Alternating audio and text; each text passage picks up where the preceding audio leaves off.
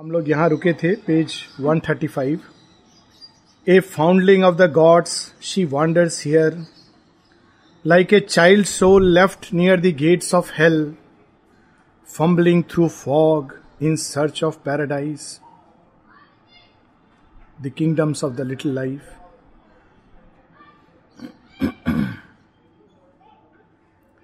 In this slow ascension, he must follow her pace.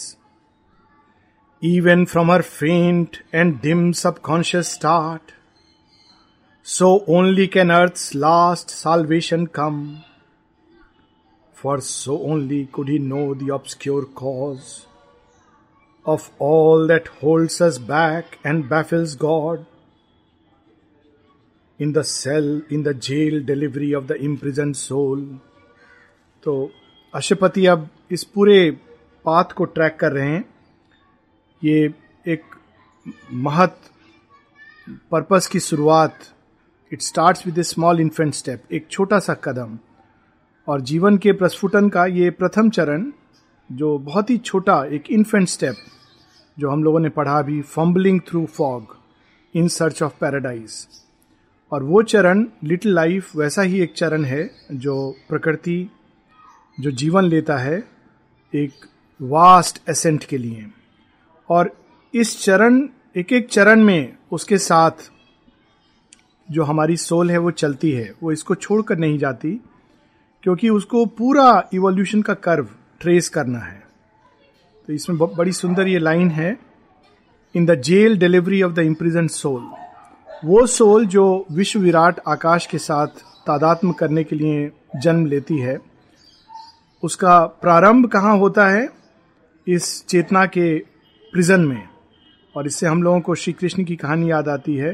माँ ने कहा है कि ये चैत्य सत्ता का पूरा, it's a symbolic of the psychic being और the psychic essence developing into a psychic being, कि श्री कृष्ण जो स्वयं भगवान हैं उनका जन्म एक जेल में, कंस की जेल में होता है। तो वो जेल हमारा अहंकार है और हमारी चेतना की सीमा है, और इस सीमित दायरे में जन्म लेकर धीरे धीरे एक एक कदम चढ़ते हुए हम उस आकाश और आकाश गंगा और सितारों के आगे बढ़ते हैं जो हमारा लक्ष्य और हमारी नियति है।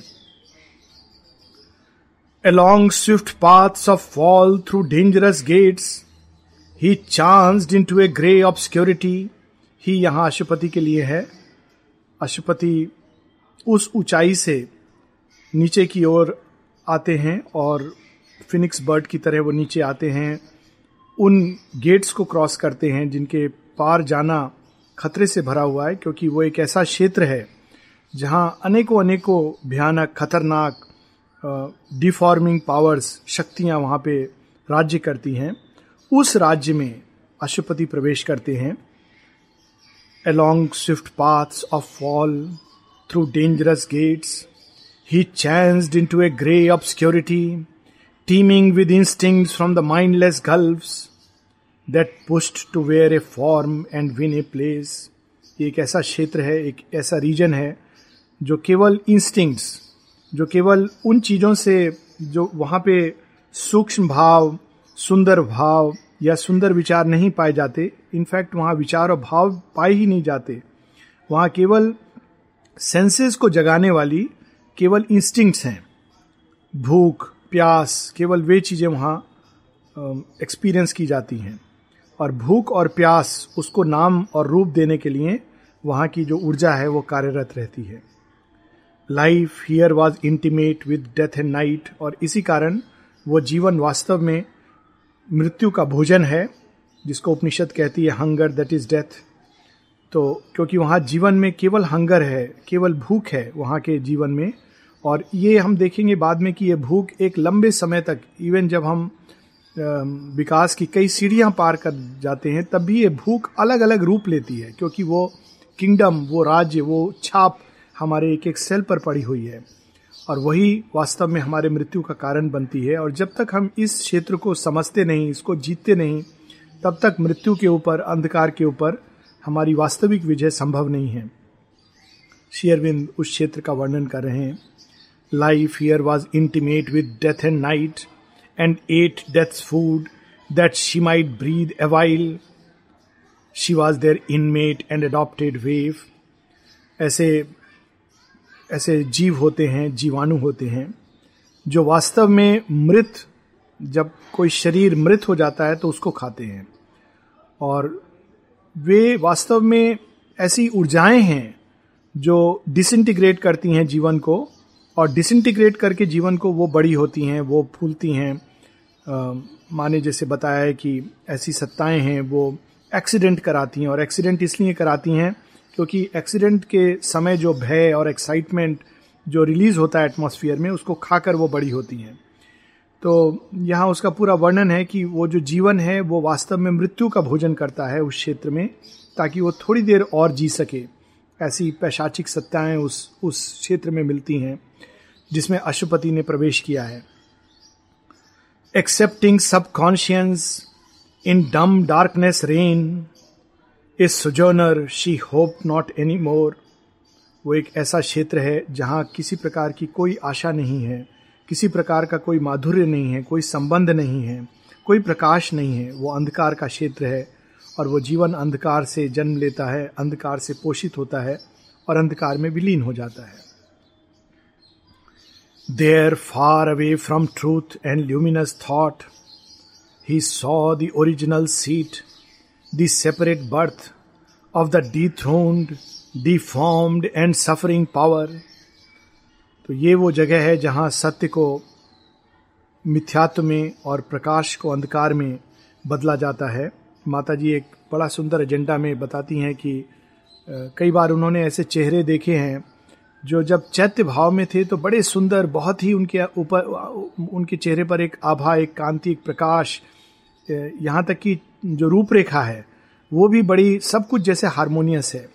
और जैसे ही वे झूठ बोलते हैं, जैसे ही वो फॉल्सहुड की ग्रिप में आते हैं, तो कोई एक शक्ति होती है जो उस चेहरे को डिफॉर्म कर देती है. और माँ कहती है वही चेहरा, और अचानक कोई चीज़ उसको ट्विस्ट कर दी है. और माँ कहती है then I saw the power of falsehood. Of course falsehood, मिथ्यात्व का जन्म और भी घने अंधकार में, निश्चेतना के अंदर होता है, लेकिन जो लोअर वाइटल वर्ल्ड है वहाँ उसका लगभग आधिपत्य है, और पूरी तरह से उस जगत के बीइंग्स, उस जगत की ऊर्जाएँ, उस जगत के प्राणियों को मिथ्यात्व अपने कब्जे में रखता है, उसके राज्य में है. इसीलिए वहाँ ना विचार है, ना भावना है. Far from luminous thought, far away from truth. He saw the original seat, the separate birth of the dethroned, deformed and suffering power. An unhappy face of falsity made true, a contradiction of a divine birth, indifferent to beauty and to light. एक जगह माँ कहती हैं कि भारतवर्ष में असुर ने किस तरह से, एक समय जब भारतवर्ष बहुत उन्नति पर था, तरक्की पर था, विकास पर था, तो उसको नीचे लाने के लिए असुर ने जो एक खेल खेला, कई खेल खेले, एक तो मायावाद था, और एक खेल उसमें ये था कि हम सौंदर्य के प्रति उदासीन हो गए, सौंदर्य की हम उपेक्षा करने लगे, सौंदर्य को हमने दिव्य का स्पर्श नहीं माना. तो ये एक ऐसा क्षेत्र है जहाँ सौंदर्य और प्रकाश के प्रति जो वहाँ की सत्ताएं हैं, जो बीइंग्स हैं, वो पूरी तरह इंडिफरेंट हैं. उनको सौंदर्य का ज्ञान नहीं है, सौंदर्य से वो घबराते हैं, सौंदर्य से दूर भागते हैं. ऑफ कोर्स सब प्रकार का सौंदर्य, बाहरी आंतरिक भावों का सौंदर्य, विचार का सौंदर्य, बाहरी और आंतरिक सामंजस्य. इसीलिए वो एक ऐसा जगत है जहाँ सब कुछ डिसऑर्डर है, और जब उस जगत में के प्रभाव में मनुष्य आते हैं, चाहे व्यक्तिगत रूप में या सामूहिक रूप में, तो उनके जीवन में सामंजस्य की जगह एक डिसऑर्डर, प्रकाश की जगह एक अंधकार अपने आप आने लगता है. Parading she flaunted her animal disgrace, unhelped by camouflage, brutal and bare. तो माँ एक जगह बताती हैं कि श्री अरविंद आगे सावित्री में लिखेंगे कि जब वो अंधकार का वर्णन कहते हैं तो कहते हैं दो प्रकार के अंधकार होते हैं. एक जो अपने को प्रकाश के आवरण में लपेट करके चलता है, उससे वड़ से वो जो उसने उस आवरण को पूरी तरह निकाल दिया और वो बिल्कुल अनावृत अंधकार है. एक और जगह माँ बताती हैं कि हिपोक्रेसी, हिपोक्रेसी क्या है? हिपोक्रेसी एक दृष्टि से देखें तो एक प्रकार का फॉल्सहुड है जिसने सत्य को जो ढक लेता है. दूसरी दृष्टि से देखें तो वो सत्य की ओर बढ़ने वाला पहला कदम है कि लोग प्रोफेस करते हैं कि वो ऐसा करना चाहते हैं लेकिन वास्तव में वो ऐसा जीवन नहीं जीते. So it is camouflage. Camouflage किसी चीज़ को ढकना, छिपाना. लेकिन उसके जगह वो अब ऐसे क्षेत्र में प्रवेश करते हैं जहाँ पर कैमोफ्लाज भी नहीं है. जो वहाँ का फॉल्सहुड है, जो वहाँ का अंधकार है, वो ब्रूटल एंड बेयर अपने वास्तविक रूप में प्रकट हो रहा है. इसको हम कई पशु जगत के उदाहरण हैं. पशु जगत में ऐसे ऐसे जीव हैं जो बाहर से देखने में बड़े सुंदर लगते हैं लेकिन वास्तव में वो विष से भरे होते हैं. तो वो एक प्रकार का जीव है. फिर ऐसे जीव हैं जो देखने में भी उतने ही भद्दे हैं, उतने ही हिडियस हैं, उतने ही भयंकर हैं जैसे उनके एक्शंस में. तो जो दूसरे प्रकार के हैं उनकी बात हो रही है. अनहेल्ड by camouflage, brutal and bare, an authentic image recognised and signed of our outcast force exiled from heaven and hope, fallen glorifying in the wildness of her state, the grovel of a strength once half divine, the graceless squalor of her beast desires. तो यहाँ भी शेरविंद एक संकेत देते हैं हम लोगों को कि ये वास्तव में ये जो जगत है, ये जो प्रकाश, वही अपने आप को अंदर अंदर अपने ही आप को छिपाकर, गुप्त करके वो अंधकार बनता है. तो जो भी स्ट्रेंथ कहीं पर भी संसार में पाई जाती है, वो वास्तव में उसके पीछे अगर उसके मूल में चले जाएं तो वो कहीं ना कहीं किसी दिव्य भाव, किसी दिव्य शक्ति से ही सपोर्टेड होती है. लेकिन बाहर आते आते, सरफेस पर आते आते वो पूरी तरह डिस्टॉर्ट हो जाती है. तो वो भाव यहाँ पर आ रहा है. Fallen glorifying in the wildness of her state, the grovel of a strength once half divine, the graceless squalor of her beast desires, the staring visage of her ignorance, the naked body of her poverty. Here first she crawled out from her cabin of mud. तो जीवन जो वास्तव में स्वर्ग से आया है गंगा की तरह और पाताल में चला गया है और वहाँ की मिट्टी और वहाँ के कीचड़ में मिल गया है और धीरे धीरे वहाँ से फिर वो बाहर आना शुरू होता है.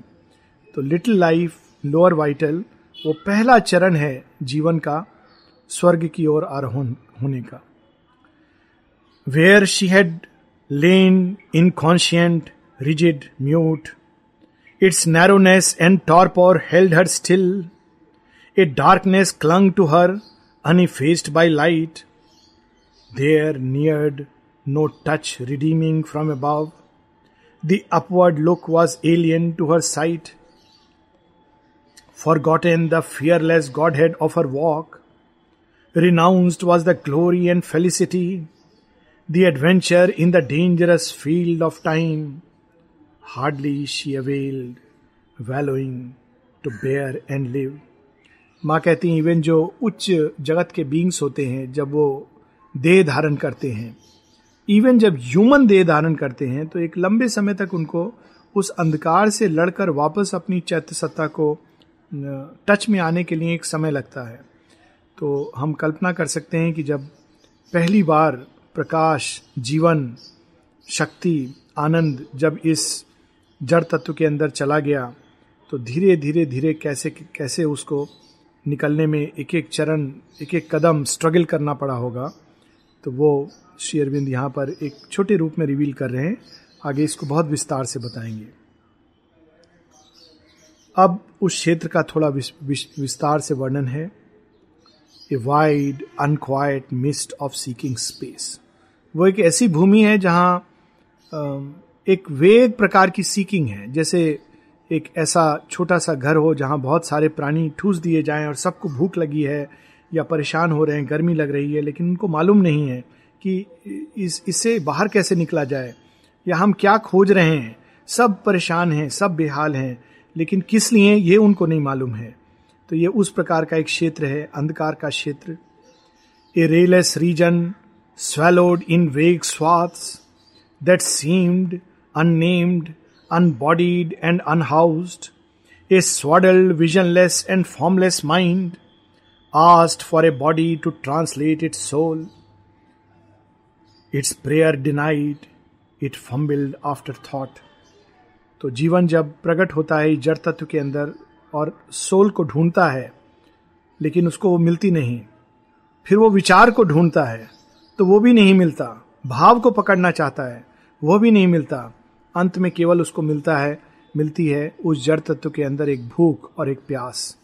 तो ये जीवन के बाहर निकलने का जो प्रथम चरण, जो हम कई जीव जंतुओं में देखते हैं जो पृथ्वी के ऊपर हैं, वो सीधा इस जगत से आए हैं। माता जी एक जगह कहती हैं कि जो इंसेक्ट वर्ल्ड है, मच्छर, कॉकरोच इत्यादि, वे सब लोअर वाइटल वर्ल्ड का प्रोजेक्शन है। ये वास्तव में एक प्रकार से दिव्यकृति नहीं है, परंतु दिव्यकृति का डिफॉर्मेशन है, और इसी कारण ये शायद ये तरह तरह के रोग और तरह तरह के नाना प्रकार के डिसइंटीग्रेशन जीवन में लाते हैं, और शायद इसका एक कॉस्मिक इकोनॉमी में रोल है। परंतु ये प्रश्न उस संदर्भ में था कि जैसे लोग, कुछ लोग कॉकरोच को मारते हैं या मच्छरों को मारते हैं, मक्खियों को मारते हैं, तो कुछ जो बहुत ही कंसेंटियस लोग होते हैं वो कहते हैं इसमें भी जीवन है, ये भी तो भगवान की कृति है, तो हमको नहीं मारना चाहिए। तो ये उसका उत्तर है कि ये भगवान की एक डिस्टॉर्टेड, बहुत ही डिस्टॉर्टेड कृति है जो पूरी तरह मिथ्यात्व के अधिकार में है, और इसको मारना इसलिए हितकर है क्योंकि जीवन का लार्जर इंटरेस्ट उससे सर्व होता है। जीवन का विकास क्रम नहीं तो ये उसको पूरी तरह डिसइंटीग्रेट कर सकते हैं। हम लोग कल्पना करें जैसे कि सेकेंड वर्ल्ड वॉर में लगभग मनुष्यता कई हजारों वर्ष पीछे चली जाती अगर उसमें एक्सिस पावर्स विजयी होती। ऑलरेडी हिटलर ने जो कुछ किया वो एक ऐसी क्रूर और दरिद्रता से पूर्ण मनुष्यता जिसने सभ्यता को बहुत बहुत हजारों वर्ष पीछे धकेल दिया था, उसी प्रकार की कुछ अवस्था इन जीव जंतुओं ने भी की थी। अगर हम देखें प्लेग ने 1/3 यूरोप को एक समय वाइप आउट कर दिया था, तो उसमें जिन लोगों को उसने वाइप आउट किया था वो हर प्रकार के मनुष्य थे, अच्छे मनुष्य थे, कलाकार थे, विचारशील मनुष्य थे, प्रबुद्ध मनुष्य, हर प्रकार के लोगों को उसने वाइप आउट किया था, और वास्तव में वो धरती के लिए कितना बड़ा नुकसान था। तो इस प्रकार की सत्ताएं इस जगत में राज्य करती हैं, और कभी कभी जब वो उभर कर मनुष्य के जगत में आती हैं तो एक कोहराम मचाती हैं। It opened into a world, weird and pygmy world, where this unhappy magic had its source. Ashwapati उस जगत के कोर में घुस कर जा रहे हैं कि ये जो मैजिक है वो कहाँ से बाहर निकल रहा है। इससे एक और चीज़ इस प्रकार के जगत के जीवाणुओं की बात आती है मेरे दिमाग में। ये जो दीमक होती है, दीमक कितना नुकसान करती है और कैसे अच्छी से अच्छी चीज़ों को वो ख़राब कर देती है। और ये दीमक आप बाहर से ट्रीट करें तो वो फिर से आ जाते हैं। तो इनको अगर ख़त्म करना है तो इनके सोर्स में जाना है। तो इसका सोर्स धरती के उस, जहाँ जगह जगह दीमक फैल रहे हैं, उससे दूर 1 किलोमीटर का कुछ रेडियस होता है, वहाँ गहराई में एक मदर दीमक, वो मदर वाइट एंड जो इनकी क्वीन है, वो बैठी होती है, और वहां बैठ करके ये केवल एक प्रकार के सूक्ष्म तार से जुड़ी होती है, ये बाकी सब वर्कर से जो खाते हैं लकड़ी को और वापस ले जाते हैं उस मदर दीमक तक। वहां वो उगल करके उस लकड़ी को उसके लिए भोजन प्रोवाइड करते हैं। तो एक वो बैठी होती है दूर सबकी दृष्टि से, और उसके लिए ये सारा ये प्रपंच और सारा ये काम करते हैं ये बाकी दीमक। और अगर उनको खत्म करना है वो जड़ से, तो वास्तव में उस क्वीन को जाकर के ख़त्म करना होता है। तो ये बहुत कठिन कार्य है। तो अश्वपति कुछ ऐसा कार्य कर रहे हैं कि ये ऐसा जगत जो दीमक और ऐसे जीवाणु, ऐसी सत्ताओं से भरा हुआ है, उसके सोर्स में जा रहे हैं कि उसका सोर्स क्या है, कहाँ से इसकी शक्ति आती है। There life was born but died before it could live, there was no solid ground, no constant drift, Only some flame of mindless will had power। तो वो एक ऐसा क्षेत्र है जो इलविल से भरा हुआ है, और माँ कहती हैं कि ये बैक्टीरिया और वायरस जो मनुष्य को नुकसान पहुँचाते हैं, वास्तव में it is the materialisation of an ill will. तो वास्तव में जब भी हम इलविल थ्रो करते हैं, चाहे आप शब्द के रूप में या एक श्राप के रूप में या कर्स के रूप में या इवन अपने विचारों में, जब हम किसी का बुरा सोचते हैं, अहित सोचते हैं, या इवन वैसा भाव लाते हैं, तो वो इन सब वायरस और बैक्टीरिया के वर्ल्ड में चला जाता है, और ये बढ़ते हैं, उससे पोषित होते हैं, और कभी कभी ये हमें ही अटैक करते हैं, और कभी कभी ये किसी को भी अटैक कर सकते हैं। इवन जो लोग शुभेच्छा से भरे हुए हैं उनको अटैक कर सकते हैं, क्योंकि ये डिसऑर्डर का वर्ल्ड है। तो ये एक प्रकार का माइंडलेस विल, उसको वहाँ शक्ति मिलती है, संबल मिलता है। Himself was dim to himself half felt, obscure, as if in a struggle of the void to be। वो एक ऐसा क्षेत्र है जहां व्यक्ति खुद को नहीं देख पाता है, ऐसा अंधकार का क्षेत्र है। In strange domains where all was living sense but mastering thought was not nor cause nor rule. तो मनुष्य के अंदर सेंस भी है, भाव भी है, विचार भी है, अभिप्सा भी है और बहुत कुछ है, परंतु एक ऐसा जगत है जहां ना विचार है, ना भाव है, ना विवेक है, ना बुद्धि है, ना सोच है, ना समझ है, ना इवन कल्पना है। वहाँ केवल सेंसेस और टच, वो भी सेंसेस में सारी सेंसेस नहीं है, दृष्टि नहीं है, श्रवण नहीं है, केवल वाइब्रेशन और टच, और उस टच के आधार पर प्लेजर और पेन, और यही वो अनुभव करता है वो जगत, और भूख और प्यास को भी उसी के अनुसार अनुभव करता है। Only a crude child heart cried for toys of bliss. Mind flickered a disordered infant glow. तो उस जगत में कविता का आनंद, भावनाओं का आनंद, विचार का आनंद, फिलॉसफी का आनंद, भगवान का आनंद, अभिप्सा का आनंद, ये सब दूर दूर तक नहीं दिखाई देते हैं, पर उनकी जगह कुछ ऐसे खिलौने हैं जो उस महत आनंद की एक बहुत ही विकृत छाया, जैसे आदमी कुछ भोजन करे और एक क्षणिक उसको आनंद मिलता है, तो उस प्रकार का टॉयज ऑफ ब्लिस, वहां केवल वो अनुभव उस जगत में है। And random shapeless energies drove towards form and took each विस fire for a guiding sun. तो उस जगत में अगर जुगनू भी चमकता है तो वो सूर्य के समान लगता है। This blindfold force could place no thinking step. Asking for light, she followed darkness clue. तो उस जगत में केवल दो प्रकार की जो क्लू है वो इस प्रकार से है कि अधिक अंधकार और कम अंधकार। तो कम अंधकार प्रकाश का प्रतीक है, क्योंकि वहां पर प्रकाश नहीं है, परंतु अंधकार के डिग्रीज हैं। तो asking for light she followed darkness clue. An inconscient power groped towards consciousness. Matter smitten by matter glimmered to sense. Blind contacts, slow reactions beat out sparks of instincts from a clogged subliminal bed. Sensations crowded, dumb substitutes for thought. Perceptions answered nature's weakening blows. But still was a mechanical response. तो यहाँ पर हम लोग एक क्षण के लिए मनुष्य के जगत में भी ऐसे बींग्स आते हैं जो केवल सेंसेशन को समझते हैं। तो शायद इस प्रकार की फिल्में उनके लिए बनती हैं जो जब तक उसमें बहुत ही वायलेंस ना हो, एक्सट्रीम वायलेंस ना हो, तब तक वो उसको महसूस नहीं कर पाते।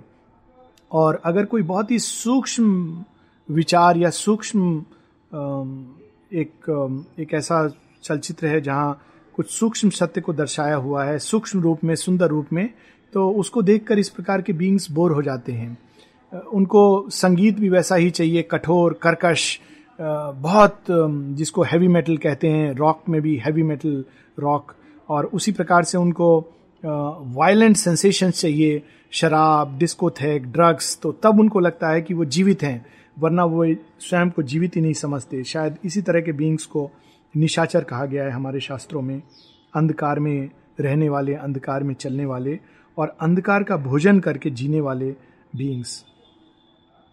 A jerk, a leap, a start in nature's dream and rude unchastened impulses jostling ran heedless of every motion but their own, and darkling clashed with darker than themselves, free in a world of settled anarchy.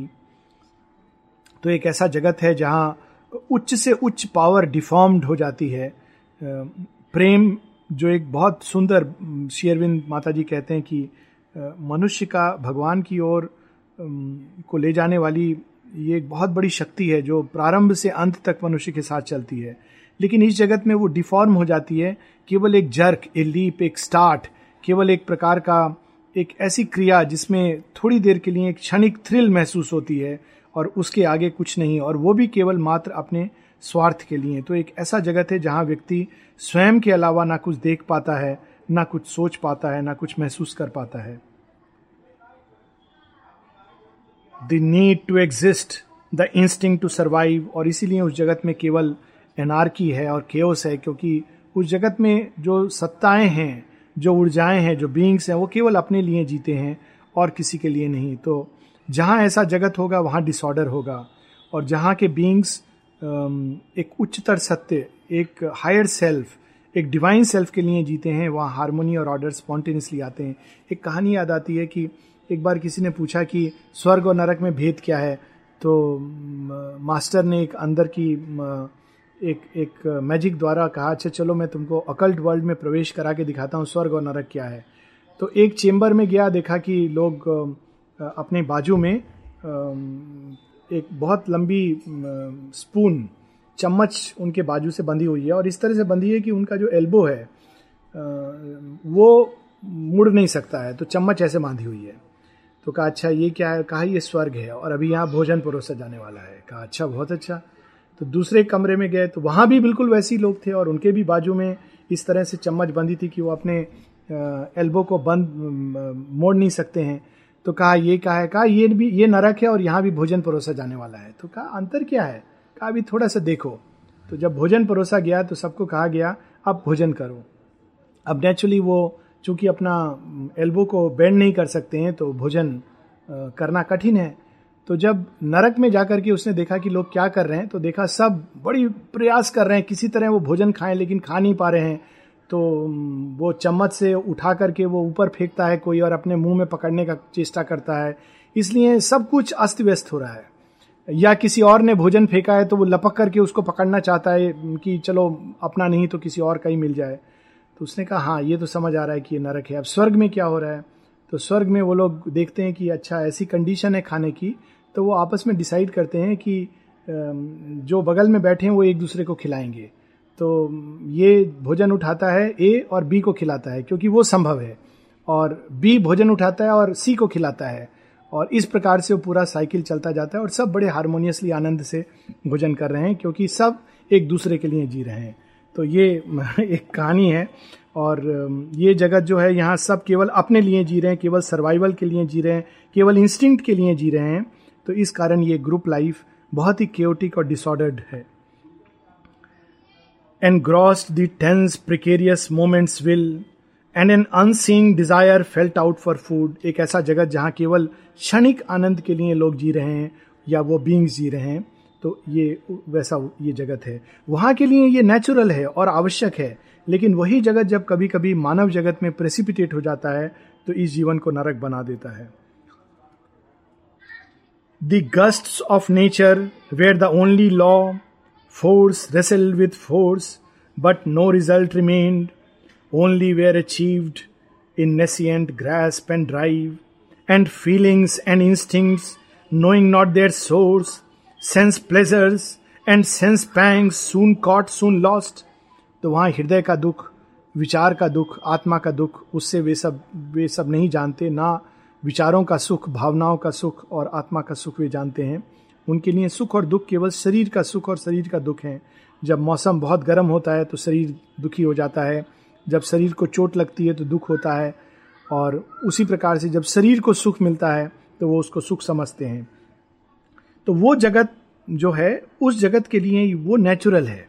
बार बार श्री अरविंद ये बता रहे हैं, बाद में लेकिन ये बताएंगे कि जब यही जगत मनुष्य के ऊपर प्रभाव करता है तो कैसा होता है। लेकिन उस जगत में केवल सेंस प्लेजर और सेंस पैंग्स, इसी के प्रति वे सचेत हैं। यहाँ तक कि जानवर भी, जो थोड़े डेवलप्ड जानवर होते हैं जैसे हाथी वगैरह, उनके अंदर भावनाएं होती हैं, या बिल्लियाँ या कुत्ता, वे महसूस करते हैं। लेकिन जो निम्न श्रेणी के जानवर हैं उनके अंदर भावनाएं नहीं होती हैं, केवल वो शरीर की चोट और शरीर के उसको समझते हैं। वरना वो सांप अपने बच्चों को खा जाता है, अंडे को खा जाता है, उसको दुख नहीं होता है कि मैं कुछ गलत कर रहा हूँ, कुछ अहित कर रहा हूँ, कुछ अनुचित कर रहा हूँ। तो ये एक ऐसा जगत है जहाँ केवल इस तरह की का जीवन है। And the brute motion of unthinking lives, it was a vain unnecessary world. बाहर से हम देखें तो लगता है भगवान ने ऐसी सृष्टि क्यों की है, ऐसे जगत को बनाना ही नहीं चाहिए था। Whose will to be brought poor and sad results and meaningless suffering and a grey unease, nothing seemed worth the labor to become। तो उस जगत को देखकर लगता है, जब हम देखते हैं सांप, बिच्छू, कीड़े मकोड़े, ये बैक्टीरिया, वायरस, तो लगता है कि सृष्टि में भगवान ने शायद कोई गलती कर दी है कि ऐसे जीव बना दिए, या शायद इनको बनाते समय भगवान भी हेल्पलेस था। तो ये एक दृष्टि है और इसका अपना औचित्य है। लेकिन आगे लाइन्स आती हैं, but just not so his spirits wake and die. किंतु अश्वपति की पूर्ण प्रज्ञा जाग गई है और जब वो इस जगत के अंधकार में गहराई से दृष्टि डालते हैं तो देखते नहीं इसका भी एक प्रयोजन है, और ये एक छोटा सा प्रारंभ है एक महत अंत के लिए। एक कीड़े से भगवान शुरुआत करते हैं, लेकिन उसी कीड़े के अंदर एक सुंदर तितली और आगे चलकर एक प्रबुद्ध मनुष्य और मनुष्य के आगे चलकर सुपरमैन छिपा हुआ है। ये केवल भगवान की दृष्टि देख सकती है। But just not so his spirits wake and die, as shines a solitary witness star that burns apart lights lonely sentinel in the drift and teeming of a mindless night, a single thinker in a nameless world awaiting some tremendous dawn of God, he saw the purpose in the works of time. Ashwapati उस जगत में ऐसे प्रतीत होते हैं मानो महाअंधकार में एक तारा, एकमात्र एक तारा आकाश में कहीं दूर टिमटिमा रहा हो। तो ऐसे अश्वपति प्रतीत होते हैं वहां पर, और उस तारे की का जो प्रकाश है वो पहुंचकर पृथ्वी पर एक प्रकार से जान जाए कि पृथ्वी जो घूम रही है सूर्य के चारों तरफ प्रदक्षिणा कर रही है, अभी जो महत अंधकार से गुजर रही है, लेकिन इस अंधकार में अनेकों अनेकों सौंदर्य के बीज छिपे हैं, अनेकों अनेकों सुंदर चीजें प्रकट होने वाली हैं कालांतर में। कुछ इस प्रकार का अश्वपति के अंदर एक ज्ञान जागता है। He saw the purpose in the works of time, even in that aimlessness a work was done, pregnant With magic will and change divine. तो भगवान के लिए कोई भी चीज वास्तव में aimless नहीं होती है। श्री अरविंद दिग्विजय कहते हैं, इवन जिसको हम वेस्ट कहते हैं, हम कहते हैं कि ये वेस्ट है, लेकिन वास्तव में प्रकृति उस वेस्ट का भी उपयोग करती है नवजीवन के लिए। और इसको हम दैनिक जीवन में भी देखते हैं कि जिसको हम रोज अपने शरीर से मलमूत्र कह के विसर्जन करते हैं, उसी मलमूत्र से पेड़ पौधों का जीवन वास्तव में पोषित होता और विकसित होता है, और फिर उनके विकास के बाद उसी पेड़ पौधा मनुष्य को और जीव जंतुओं को, प्राणियों को नया जीवन देता है। तो प्रकृति के साइकिल में कोई भी चीज़ वेस्ट नहीं है। मृत्यु का अपना स्थान है, जीवन का अपना स्थान है, प्रकाश और अंधकार दोनों के खेल का अपना स्थान है, और वो सब बाद में अश्वपति हम लोगों को बताएंगे। तो हम लोग यहाँ रुकेंगे इन ब्यूटिफुल लाइन्स के साथ। He saw the purpose in the works of time. Even in that aimlessness, a work was done, pregnant with magic will and change divine.